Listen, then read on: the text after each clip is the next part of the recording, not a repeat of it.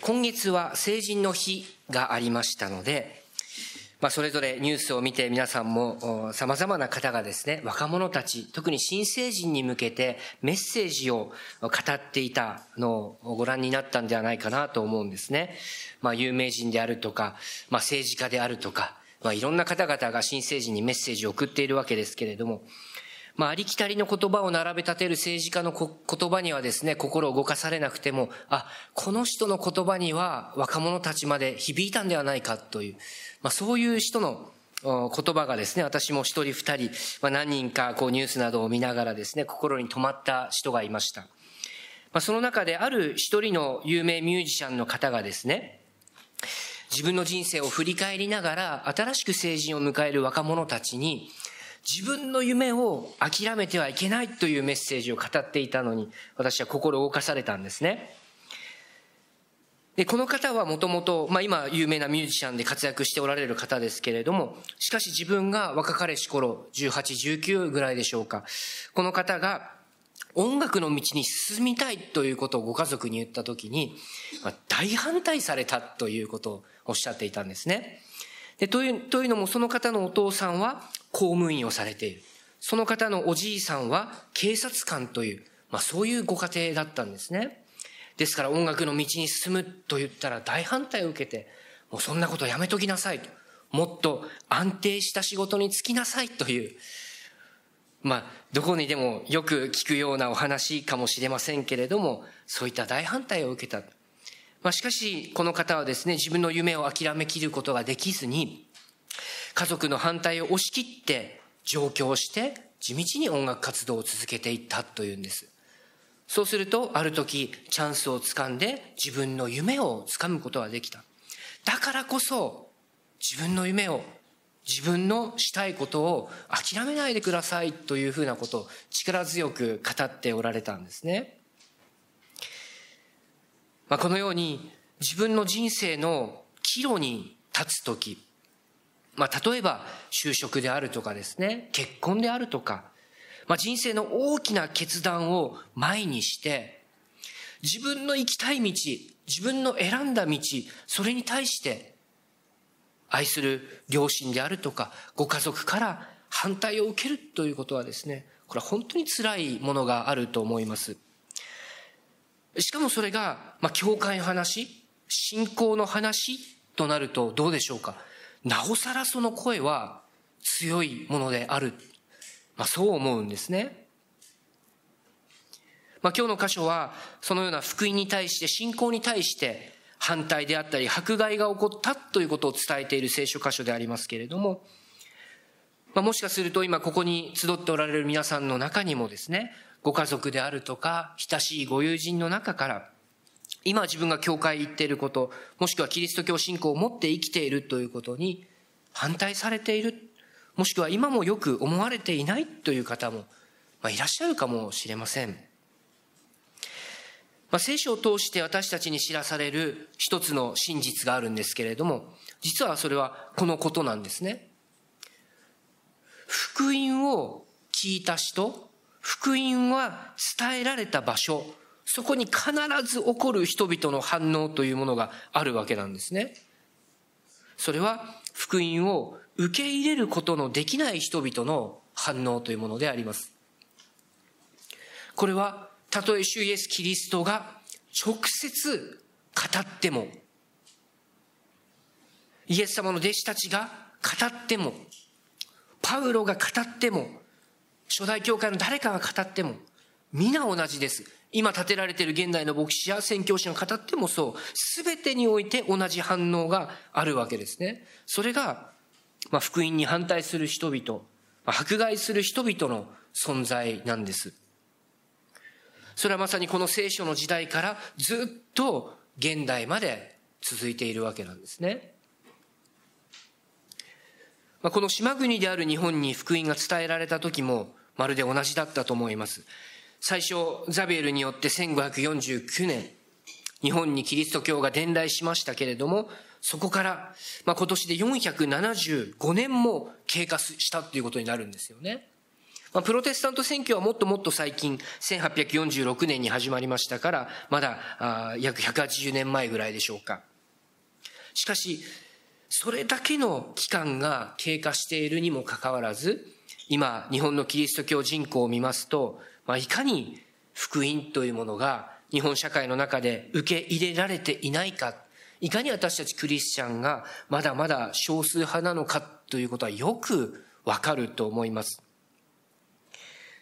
まあ、プロテスタント宣教初期の宣教師たちの活動の記録っていうのは今もたくさん残っているんですね。それは今朝与えられている使徒原稿録に記されているような、まあ、反対や迫害といったものを伴っていた、そういった記録であります。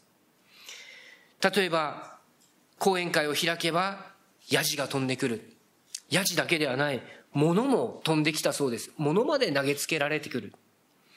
そしてやはり、何と言っても伝道のために、家やその拠点が必要なわけなんですよね。そこでその建物を借りようとすれば、野祖に貸す家などはないと、そのように断られてしまう。もしくは自分の一族親戚の中からこのキリスト者、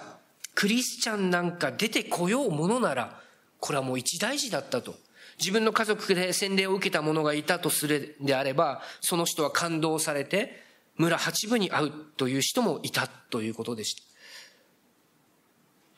まあ、初期の日本選挙を志した宣教師たちの記録を見るたびにですね、本当に胸が痛む。心痛める、そのようなことがとてもたくさん書かれてあります。ですから日本でのキリスト教の伝道活動というのは、まあ、本当に大変な時を何度も何度もくぐってきているわけです。しかしそれでもなお彼らは日本で福音を語ることをやめませんでした。今日の一番最後の箇所、14章の7節でも、パウロたちもそうですね。それでもなお、彼らは福音を告げ知らせていたという言葉が書かれていますけれども、なぜそれほどまでな苦労を得ながら、イエス・キリストの福音を語ることをやめなかったんでしょうかそれは単純な理由だと思うんですね。もし自分たちが語ることをやめたならば、どうやって日本の人々は福音に出会うことができるだろうかと。どうやって日本の人たちは救われることができるだろうか。多くの宣教師の先生方がこの日本を愛してくださって、そしてこの日本に住む私たちのためにイエス・キリストの福音を述べ伝えてくださった。そのために外国から使わされてきた。だから彼らは日本での伝道に生涯を捧げ続けてくださったわけです。この福音によらなければ救われない。この福音によって私は救われたし、この日本に住む人々も必ず救われるという。そしてそれこそが神様の御心であると信じたがゆえに、多くの宣教師の先生方が海を越えて、この遠く遠く、遥か日本にまで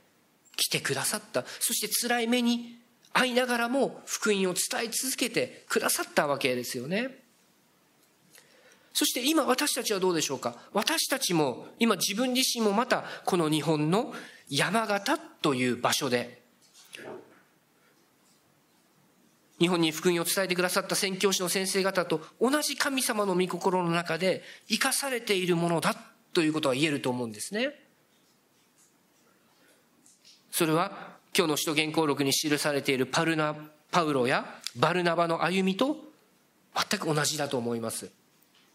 私たちも今この場所で神の福音を伝える、そのような使命を与えられている。今日13章の46節のところでですね、パウロは言うんですね、見なさい、私たちは違法人の方へ行くと。彼はこのように宣言します。そしてその宣言の通りパウロは違法人伝道へと歩みを進めていったわけでありますけれども、そしてその宣言っていうのはその後のずっと続いていくキリスト教会に生き続けています。私は違法人のところに福音を述べ伝えるという、その時代その時代に生きた、そのような使命を持った人々によって、そしていよいよついにこの私たちの住む日本にまでその福音が述べ伝えられてきたということですね。福音を伝えるということはそう簡単なことではありません。それは聖書の時代からそうだったということが今日の箇所からもよくわかると思います。13章の箇所からですね、パウロとバルナバたちは、まあ、第一次の宣教旅行に出かけていきました。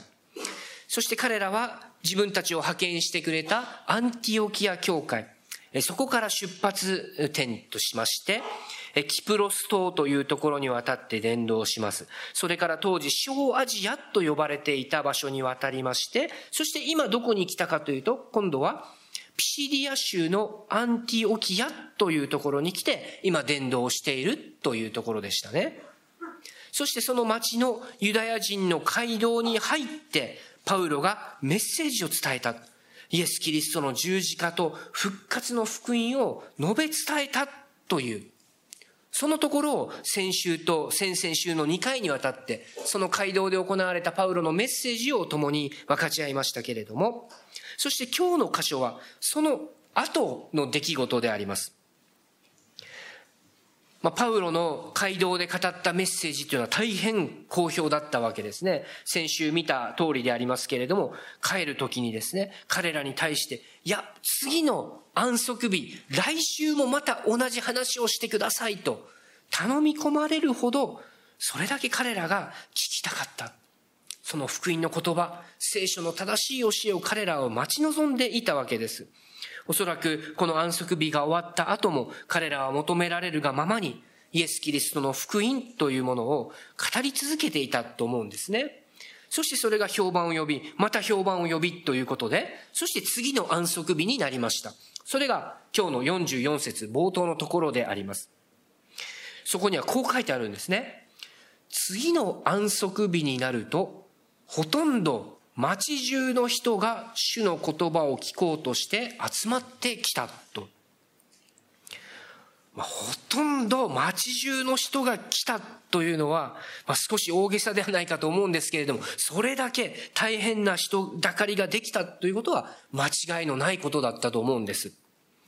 たくさんの人が集まってきて、そしてパウロがまたここでも福音を語るチャンスを得た。ところが、まあ、ここで問題が起きてくるわけです。続いての45節からその問題が語られていますけれども、ある一部のユダヤ人たちがパウロの話すことに反対をしてきたというんです。でそれはなぜだったのか。まあ、45節を見ますとですね、妬みという言葉が出てきます。妬みのためだったと。そういうふうに聖書は告げるわけですよね。彼らは、ひどく妬み、口汚く罵って、パウロの話すことに反対したと書かれています。どうして彼らはパウロたちを妬んだんでしょうか？まあ理由はいくつか考えられると思うんですけれども、まあその一つは、まあいつも安息日の礼拝には全く来ないような人たち、まあおそらくほとんどは違法人の人たちだったと思いますけれども、まあそういう人たちが大勢パウロの話を聞きに来た。だから妬んだということもあると思うんですね。しかしもっともっと大きな理由は彼が語るその福音の内容だったんではないかと思うんです。パウロが語るイエス・キリストの福音の内容というのはユダヤ人たちが一生懸命守ろう守ろうとしてやっていたことは何だったでしょうか？それ立法を守っていたわけですね。モーセの立法、旧約聖書の立法通りに生きようと彼らはしていた。しかしパウロが言ったことは、立法を守ることでは救われないと言ったわけですよね。そうではない。ただ、イエス・キリストを信じるんであれば救われるということを言ったわけです。まあ、これを聞くとですね、今まで立法を守ることによってのみ救われると考えてきたユダヤ人としてみれば、そんなことを受け入れることもできないぐらいにひどい内容だったわけです。自分たちはユダヤ人である。自分たちは神に選ばれた民族である。そして神様から言われているその立法を自分たちは守っているんだ。だから私たちは救われている。まあそういう先民思想というものも持っていたと思うんですね。でも、パウロが語る福音っていうのは、そういう自分たちユダヤ人の誇りであるとか、そういったものを全くの白紙にしてしまうものです。そして自分たちの一番嫌いだった違法人にまで救いが与えられるっていうことまで言うわけですから。だから彼らはパウロの話すことに反対した。まあそういうことだと思うんですね。そしてこれは何もこの当時のパウロが語ったこの場所でだけ起きたことではありません。冒頭でお話しした通り、イエス・キリストによる福音が新しく告げられる場所は、で、場所においては、必ずどこでも起きる反応だったわけです。この2000年間、イエス・キリストの福音が新しく、新しく聞くところ、新しく語られるところ、その全てで、このような同じことが必ず起こってきたわけです。そしてそれは先ほどお話しした通り、この日本でもそうでした。そうでしたし、今でもそうですと。現在進行形でそれは言えると思うんですね。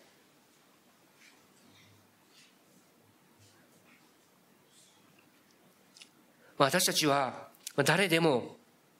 自分たちに誇りというものを持っていると思うんですね。それは民族としての誇りなのか、国としての誇りなのか、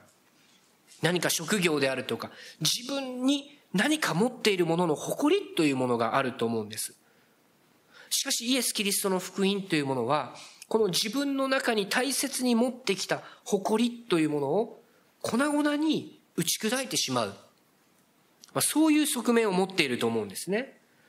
例えばこの場合ですと、自分はユダヤ人であるから神様に愛されている。自分は立法を守っているから救われているという。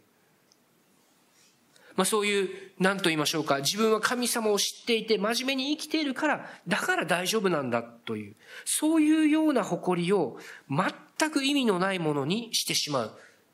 これがイエス・キリストの福音の力だと思うんですね。神様はユダヤ人だけを愛しているんではない。そして立法を守ることだけによってではなくて、イエス・キリストを信じることによって救われるのだという。そのパウロの教えは、今まで真面目にただ立法を守ることだけに命を懸けてきたユダヤ人としては、まあ、聞く耳を持たないほどになってしまうわけです。だからこそパウロを妬み、反対したわけですね。まあ、これはいつの時代、どの文化にあっても、どの国においても同じだと思います。日本は特別な国だと言ってみてもですね、神様は天地万物すべてを作られたお方ですから、天地を作られた神様の見舞いにおいては、私たちは何の特別な存在でも何でもありません。よくこの日本では罪人という言葉が日本人の多くの方々に引っかかるということも言われますよね。表立ってあなたは罪人ですと言われると、どうしてもそれを受け入れることができない。なぜならば多くの日本人の方はですね、もう真面目に生きてきましたし、今まで人様に迷惑をかけるようなことはしていないと。しかし教会では、それら全ての人は罪人だと言われる。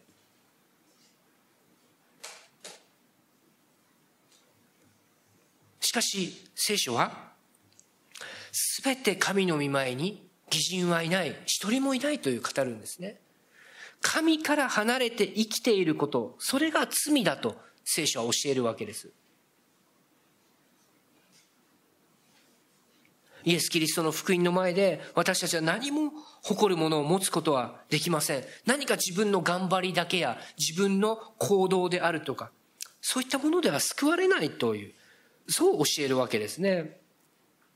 ですからこの時の当時のユダヤ人たちも反対しましたし、今でも多くの人が様々な理由で私たちの福音に反対をするわけです。しかし一方で、このイエス・キリストの福音というのは、ユダヤ人という枠を超えていますから、違法人には大歓迎ということになったんだと思うんですね。違法人もイエス・キリストを信じるならば救われるということですから、違法人は喜んでパウロの語るその福音を受け入れることができました。例えば48節にもそう書いてありますね。違法人たちはこれを聞いて喜び、主の言葉を賛美した。そして永遠の命を得るように定められている人は皆信仰に入ったと、まあ、書かれている通りです。まあ、この箇所で永遠の命を得るように定められている人はと書かれているところ。これは非常に解釈の難しいところの一つでもあります。まあ、このところからですね、神の選びであるとか、まあ、予定論といった神学を皆さんもお聞きになったことがあるんではないでしょうか。まあ、非常に解釈の難しいところですけれども、これは何も、あの人とこの人が救いに選ばれているそういうことではないんですね。これは救われた側からの救いへの理解の仕方だと。まあ、そのように解釈していただければいいかなと思うんですね。なぜ私たちは救われたのか。きっとそこには神様の導きがあったんだという、そういうふうに理解する。それがこの定められている人という意味です。そしてもう一つ注意しなければならないのは、何もユダヤ人は反対して違法人は信じたという、この二極的な対立構造ではないわけですね。まあ、結局、パウロは、このアンティオキアっていうところを追い出されて、次のこの14章のところですね、イコニオンという町に行くわけですけれども、そしてもちろんそこでも彼らはイエス・キリストの福音を述べ伝えます。そしてそこで起こったところが14章の一節で書かれていますけれども、イコニオンでも同じようにパウロとバルナバはユダヤ人の街道に入って話をしたが、その結果、大勢のユダヤ人やギリシャ人が信仰に入ったとあります。だからユダヤ人でも信じる人々は大勢起こされていたわけなんですね。でもその町でもまた迫害が起こった。そして今日の14章の4節ではこうですね。町の人々は分裂し、ある者はユダヤ人の側に、ある者は使徒の側についたと。また次の町に来ましたけれども、ここでも福音によって、福音を聞いたがゆえに分裂してしまったということが書かれています。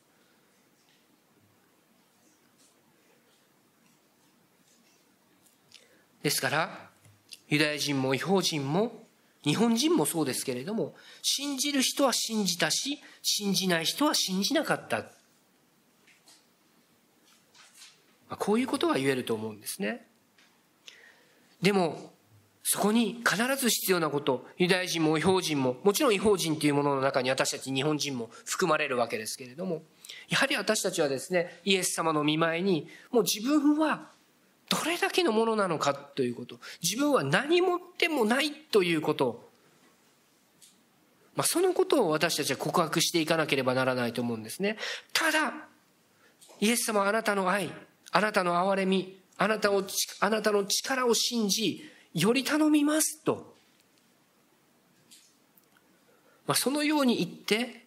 私たちはイエス様の見舞いに進み出ていかなければならない。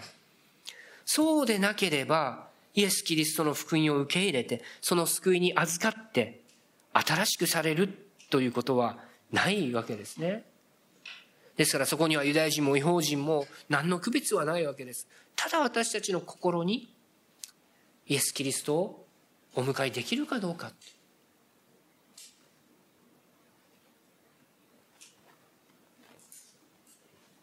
二つの分かれ目というものはまあ、そこにあるんではないかと思わ思わされるわけです。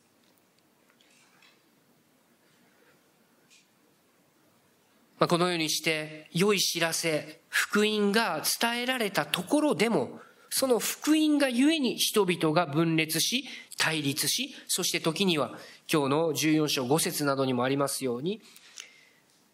乱暴を働き、過激な暴力を伴う迫害ということを受けることもあったわけですね。歴史上、キリストの教会っていうのは、その初めから伝道に困難を覚えていたということです。しかしですね、しかしそれでも彼らは難を避けた場所で、またそこでも、今日の一番最後14章7節のところ、そしてそこでも福音を告げ知らせていたと書かれていますね。私たちにはこの姿勢が大切なんではないかと、まあ、そう思います。今日の箇所、2箇所でですね、13章の46節と、そして14章の3節の2箇所に、勇敢に語るという言葉が出てくるんですね。勇敢に福音を語る。私たちも時に反対に会うことがあるかもしれません。そして福音がゆえに、信仰がゆえに理解されずに苦難にあることがあるかもしれません。しかし、それでも彼らは諦めなか諦めなかったんですね。彼らはそれでも勇敢に福音を語り続けた。それはこの聖書の中のパウロたちだけではありません。このこれまでの世にある信仰の先人たち、すべての人々です。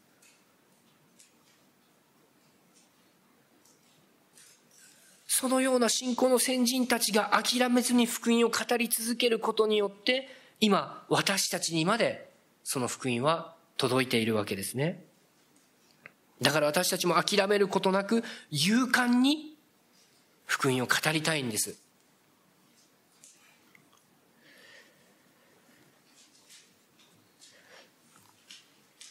イエス様はマルコの4章で種まきの例えを話されました。非常に有名な例えですから皆さんもよくご存知の例え話だと思うんですね。そこでイエス様が言われたのは、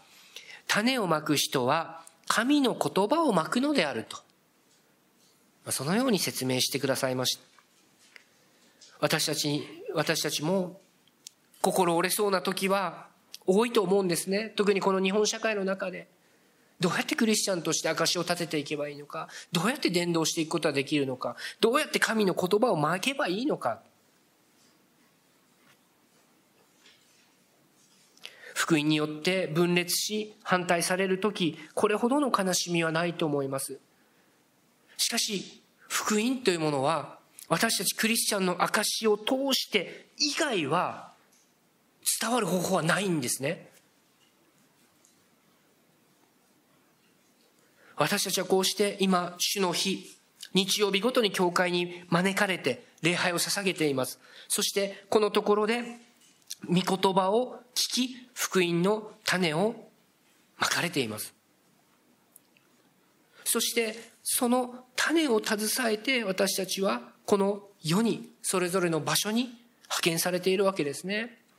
あのマルコ4章のイエス様の例え話によればですね、あ、30倍、60倍、100倍にもなったというような、まあ、そのことを言われました。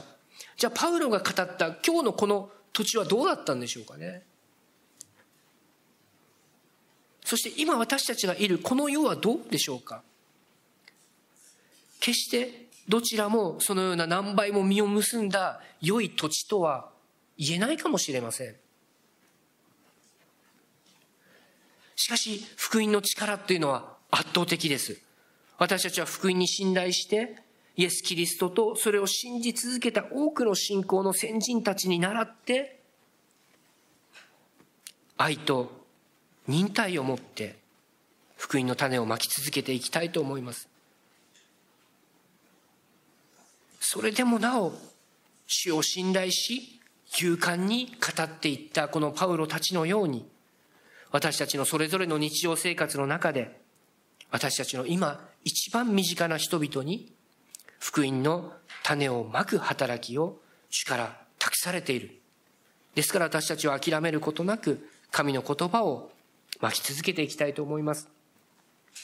今週も感謝と喜びを持ってその福音の種を携えて共に出てまいりましょう。お祈りをいたします。私たちの愛する主なる神様、皆をあがめます。今日もこうして私たち一人一人をあなたの見舞いに呼び集めてくださり、共に礼拝に預かる恵みを感謝いたします。パウロがそれぞれの場所であなたの福音を述べ伝えながら旅を続けていきました。しかし、すべての人がそこであなたを信じたわけではありませんでした。行った土地、行った土地、行く場所、行く場所、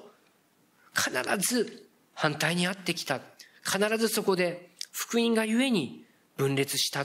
反対を受けた。迫害を受けた。そのような場面を共に分かち合いました。まさに今、私たちの生かされているこの場所も同じです。多くの人々がイエス・キリストの教え、私たちの信仰に反対する者たちも多います。しかしそれでもなお私たちに語る力を与えてください。私たちが心弱くされることなく、あなたから力を受けて勇敢に勇気を持ってあなたの御言葉を述べ伝えるものとして、それぞれが福音の種まきに精進していくことができますように、いつもあなたが力を与え、助けを与えてください。そして、より多くの方々が、この私たちの教会を通して救われる。そのような喜びを味わうことができますように、感謝して救い主、イエス・キリストの皆でお祈りいたします。アーメン。